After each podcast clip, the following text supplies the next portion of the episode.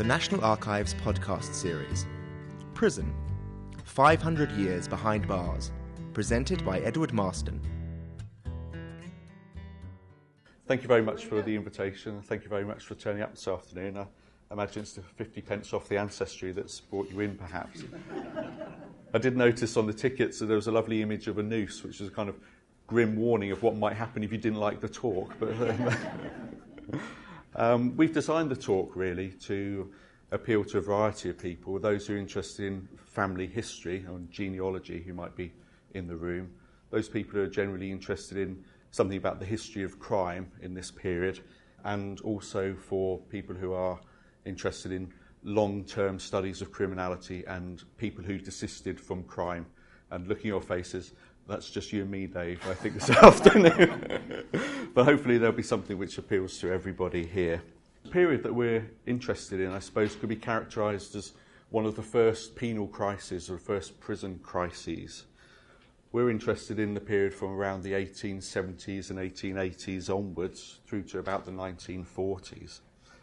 Uh, previous up to this period, the, the main way of disposing of people perceived to be violent or persistent offenders had been transportation, first to America, and then after the revolution there, when it wasn't quite as easy to send our moral refuse, as they were called, to the American colonies, we switched to the Australian colonies, where we had a mass transportation system, eventually 168,000 people being transported across to Australia.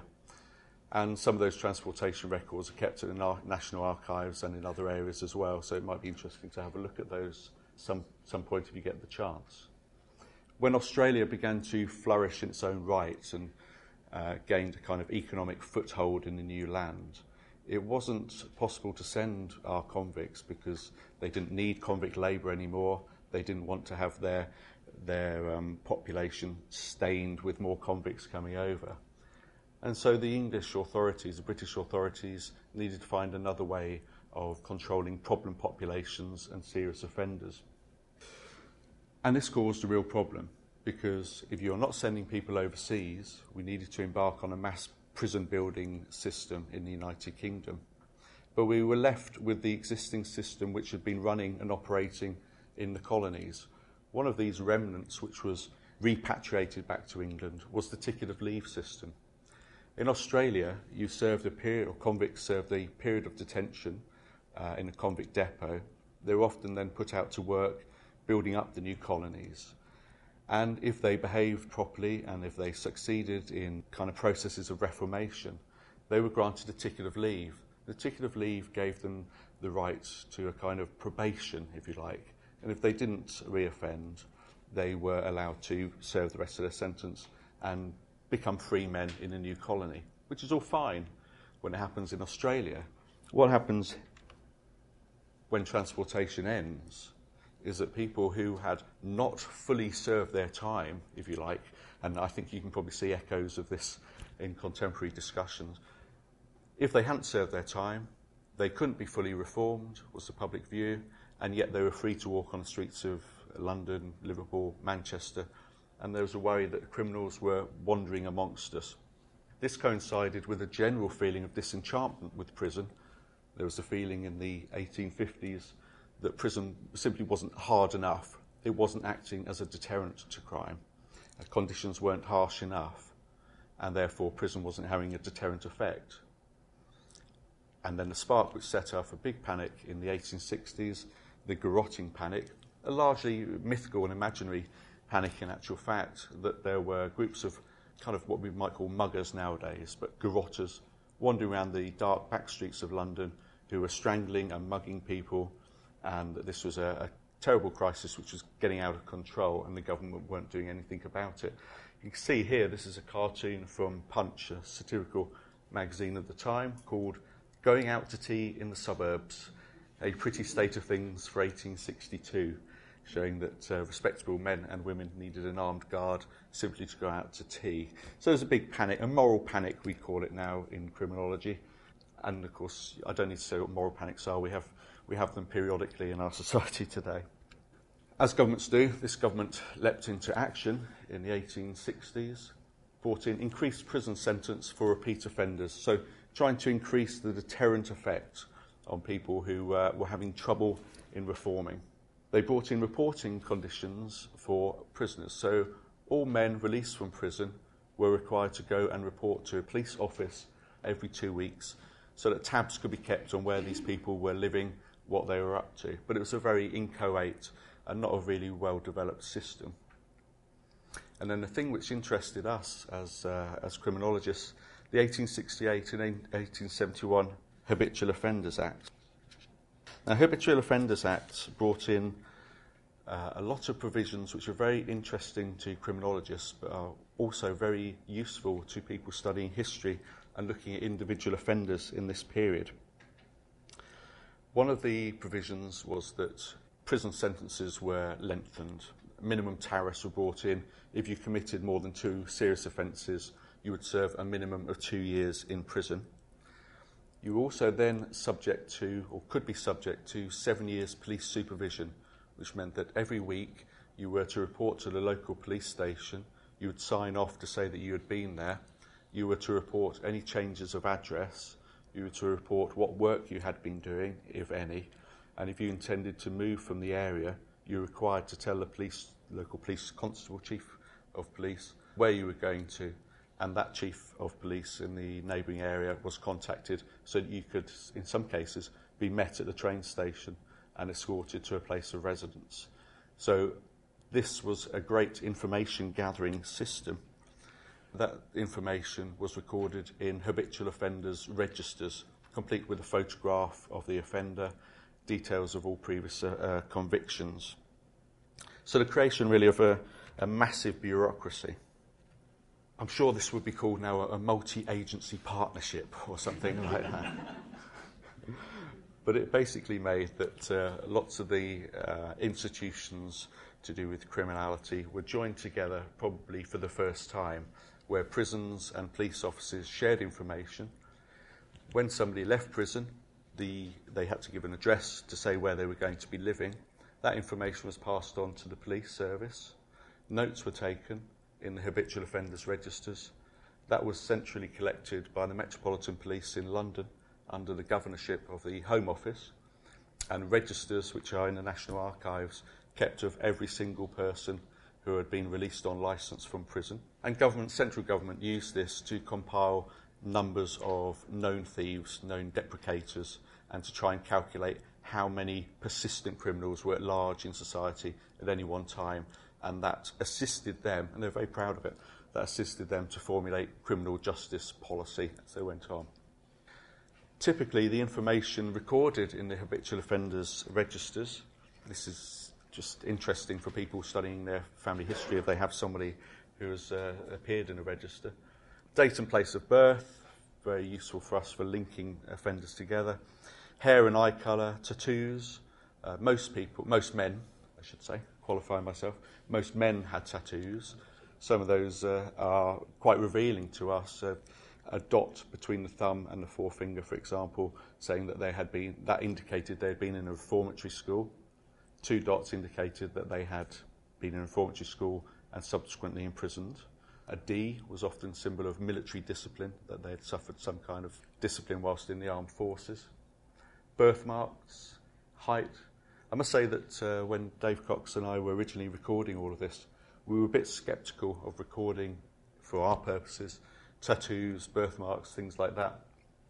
When we got to the use of aliases and trying to find whether an individual was the same individual, we actually found it remarkably useful. so we stopped sneering at the Victorians a little at that point. The antecedent history, every offence that they'd committed, often even petty offences were recorded. The date of release from custody, what police response there had been. For example, were they subject to supervision? For how long? Had they been met at the station? Where did they live? Had they reported every month? What happened when they didn't report, which was a, an imprisonable offence? All breaches were detailed there, so we know how regularly people were reporting and whether they were keeping to their, uh, the provisions of the Act or not. The date they left the area or whether they died. And these registers stretch uh, forward well into the 20th century. So from 1869 through to the 20th century, we have a lot of information. Now, we use the habitual offenders registers for our research and the things that we've published, but there's an awful lot of criminal records out there which would be of maybe of interest and maybe of use to people studying crime in this period, or I suppose more importantly, criminals, particular individual criminals in this period. Here we have the, um, the photographs from Reading Jail, or 1887. All of the prisoners were required to have their full hands on show because most people, actually, these are quite an unusual lot, but most of them had missing digits or some kind of um, scars which could be shown and very difficult to hide. Juveniles, also lots of records kept. This is uh, George Page, age 12 in 1873. We know a little bit about him. We know his offence as well as all of his personal details. We know that he was, from this record, originally sentenced to a period in a reformatory school, which never actually happened. And then he was subsequently convicted and he was sentenced to spend one month in custody and four years in reformatory school. You can pick up quite a lot of information of people who went on the run, I suppose we'd say. So these are the people who breached the provisions of the Act, who failed to report, would be, would be found in the Police Gazette. Police Gazette was, of course, something which had been in existence in the 18th century as a hue and cry and still continued uh, until well into the 20th century as well. We were interested in finding people from uh, the northwest and we found it very useful to search the Police Gazette for anyone who'd gone on the run because it gave an indication of not only where they'd escaped from but sometimes notice of where they'd been found. So we were able to try and track them down. And these aren't just records that are held or relevant to the United Kingdom, also relevant to colonial researchers as well, or even America keep very good records as well. The colonies were experiencing huge numbers of people flying into their, their growing economic towns and cities, and we're trying to keep tracks of people who were flowing in from other areas who committed crimes. And they kept um, not not, they're not as good as the habitual offenders registers, but you can pick up a lot of detail. This is one from Vancouver. So Andy Wiggins, had made his way from England right the way across Canada, committing crimes as he'd gone, and eventually we find him captured on paper at least, and by looks of it physically as well, in Vancouver in 1897. It's not just the colonial bureaucracy which is good at capturing criminals on paper. This is the um, records of um, a United States criminal. The border between Canada and the United States was very fluid at this time, and the Canadians were very worried that American criminals, mafiosi particularly, were starting to flow over the border to escape the authorities of the United States. This is Giuseppe Ferrara. He is a member of the Black Hand Gang, which is a kind of proto mafia organization. And he's wanted for extortion, forgery, and he's part of a gang of bomb, bomb exploders, as they call them. See fingerprints on the left hand side. They're not particularly interesting to us, apart from to note that they were fingerprinting people. We can't really use those to gather information. But all the rest tells you about his occupation, his place of birth, his appearance.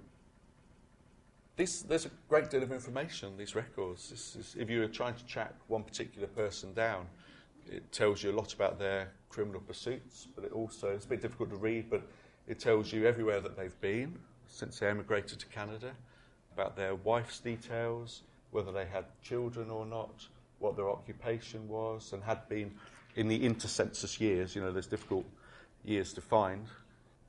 Really quite a staggering amount of information. And back to the political incorrectness, they are a mix of fact and opinion for which read uh, prejudice. This is somebody of dual heritage, I think, William Morrison.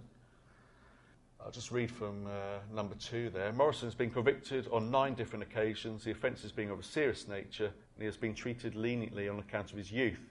He is a troublemaker and will be a nuisance to police anywhere, a surly type with a bad temper and a hatred for police. If you, uh, if you look up the records of Indigenous people, and especially dual heritage Indigenous white people in Australia, those phrases um, turn up time and time again. So this is a kind of code words that the police are using. And this is up until 1950. I think the records of Perth, where this is drawn from, I think went up to 1975 It started in 1870. So it's quite a long period of time. If you were looking for particular people, you may well find them there. Here's one of ours, one of the ones that we've been looking at. This is Edward Palmer. I guess we've only just put this in because his alias was Ned Kelly, so yeah.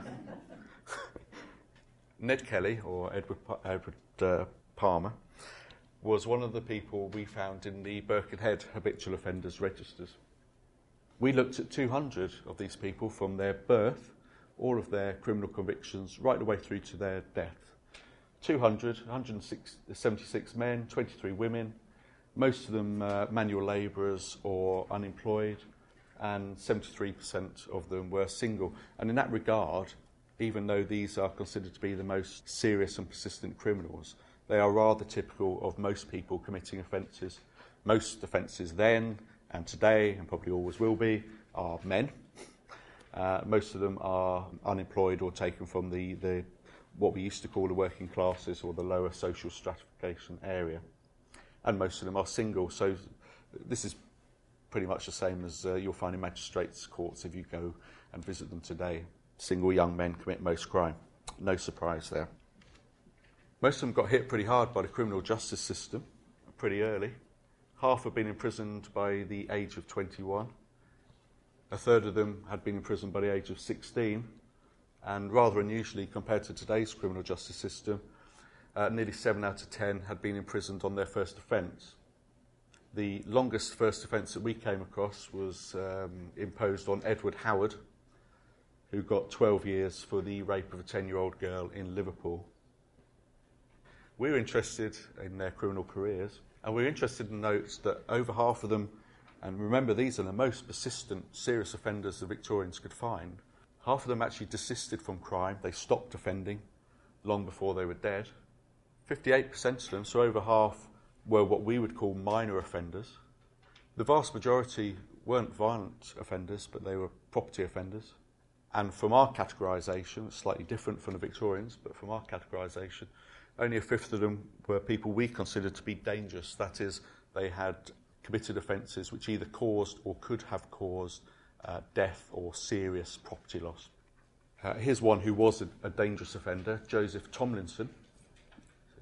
Started out with uh, an offending career which we, we couldn't actually identify what he'd done between the ages of nine, well, the age of nine actually, but he ended up in reform school between the age of nine and the age of 14.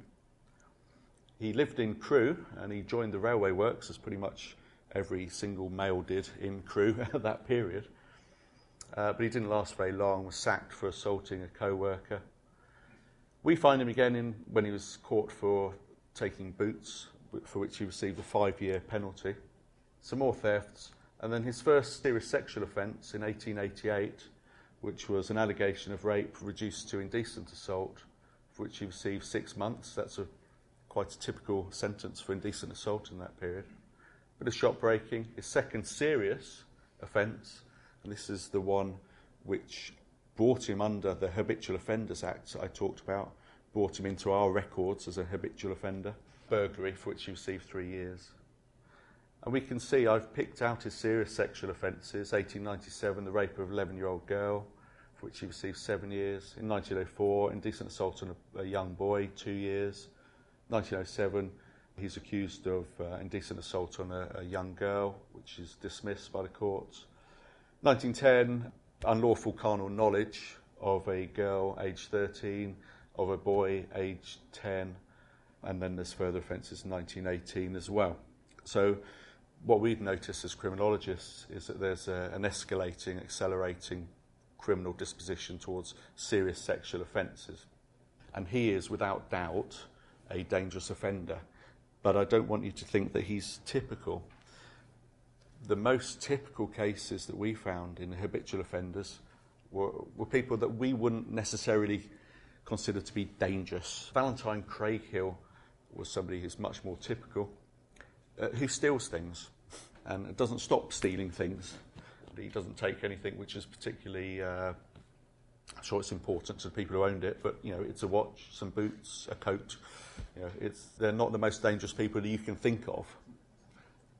Now, what we did was to take all of the information we got from the habitual offenders registers and we tried to data layer it, I'm going to pompously call it, or putting it together, I suppose you might say, to try and get a more rounded picture of the people that we were interested in. So we looked at. Um, is ancestry a dirty word here or not? I'm quite sure. No, no, it's great. Ancestry then. and for National Archives sources, the 1911 census and uh, the 1901 census. This is actually the census records of um, Dr. Crippen that we found for 1901. You can, if you want to do your own searches for know, notorious criminals, that would be quite easy to do, I think. And we looked at other kind of areas of um, records which we found useful. For the 19th century newspapers online, where you can search for individual offenders or for courts or for crimes and pick those out. Military records, quite a few of our offenders joined the army and then got kicked out of the army. Where we were lucky enough to have employment records, we searched those as well. For example, our offenders who'd lived in Crewe, the railway company kept records of how they'd behaved at work every time they had um, been late, every time they'd been drunk, every time they'd smacked one of their co workers about. It was all recorded there, and we were able to gauge um, not only how well they'd behaved in prison from the prison records, but how well they'd done when they'd come out and entered into the world of work if they did so. We actually found that they were no better or worse than any of the other workers at, at Crewe. And we also looked at births, marriages, and deaths data as well, because we were interested to see when people stopped offending, was it because they had got married, or when they had children, or when they'd broken up from their wife, or when the children had grown up, those kinds of things. So we looked at the um, census records and also births, marriages, and deaths and tried to factor all of this information together. And I'll just present one of these finished cases that we did, the case of Charles Dunning it looks like a kindly old gentleman there, or um, or vicious sex offender, depending on your point of view, as, you, as you'll see in a moment. We've picked up quite a lot of information about this chap, and I've put him on because he does show where we've drawn, you know, all the places we went to and all the things we've looked at, and brings them all together. We found quite a lot about him in the habitual offenders register. But we also picked him up in the census as well, which shows that uh, 1901 he's a textile worker in Yorkshire, commits an indecent assault in 1903. Uh, he goes to prison for that in second division, so that's without hard labour. Some uh, larceny from the gas meter, larceny from the shops. He's obviously um, quite a troubled person. 1906, he uh, tries to kill himself, which is a criminal offence, and he's bound over found on enclosed premises, another attempted suicide, and actually in the habitual offenders register under scars, marks, and tattoos, it does say cut marks across wrists. So that was one way that we were able to um, to identify him as well. Some housebreakings, getting worse. Burglary after a previous conviction in Nottingham, for which he receives five years. That's really where the Habitual Offenders Act came in with its minimum tariff, uh, five years imprisonment. Came out, joined the Cheshire Regiment. He's discharged in 1917 under King's Reg 392. He's an idiot. So, uh, get it, took, it did. yeah, and it took three years to find out. And being chucked out of the army in 1917 isn't really an act of idiocy. yeah, he, su- he survived. Uh, he's not, he actually joins, I don't think we've got it up here, but he joins other regiments as well. He's a serial joiner uh, and, he, and he's kicked out on many occasions. Shop breaking in Peterborough, five years, and three years police supervision that I was talking about, where the police are required to keep tabs on him. Doesn't do much good. More offences until really, I suppose, the turning point. He, he found uh, found faith, found God, and he became a missionary in the Baha'i faith. First of all in Belfast, and then he journeys to to the Orkneys, and we actually picked up quite a bit from um, from the records of this religious organisation in the Orkneys as well about him. And uh, it's not really fair because he's dead and he's not here, but uh, he doesn't even seem to have been very popular in the Orkneys. Actually, it, uh, it, does say that he's uh, followed about by small children who threw stones at him. So. Uh, but you know, we found quite a lot out about Charles Dunning anyway. So what we've done is something really quite quite simple, but we enjoyed it. To link together lots of details and information from criminal sources, of which there are just a staggering amount. I know that the uh, the prison licences are being uh, developed here at uh, National Archives at the moment as well, and they'll provide yet another source. The ability of the criminal justice system to bureaucratise and to keep records is absolutely amazing, and it provides just a really rich source of material for people who are interested not only in crime, but also I think looking at particular people or particular types of crime. What I think is really nice is it brings together family history and genealogists and social historians in a way it doesn't, doesn't often happen. And it brings together academic, if I can call it that, academic research and popular research as well, in a way that has brought Dave Cox, Dr. Dave Cox, and I uh, into contact with lots of people who are you know, family historians from the local, from lots of local areas to talk to them about particular people, but also has allowed us to publish works which hopefully will have some some influence over the way that people think about offenders and how they can stop stop offending. One thing I think we're probably not quite so good at is sharing stories about people who have criminal pasts, who have found criminal offenders in their, when they're doing their own, researching their own family histories, and how that information about how those people were treated as indications of what criminal justice policy or attitudes were like in that period, how they could be fed into a broader audience. So that might be something that people here are engaged in doing. I know National Archives have been excellent at popularising history to an unimaginable degree. Maybe there'll be a greater uh, association between local family and local history associations and the, uh, the great organs of, uh, of record keeping like the National Archives in the future. I think that the more we can share, the better it will be for uh, knowing more about the criminals in our past, if not our criminal pasts. That was fascinating. I'm glad I it so am I.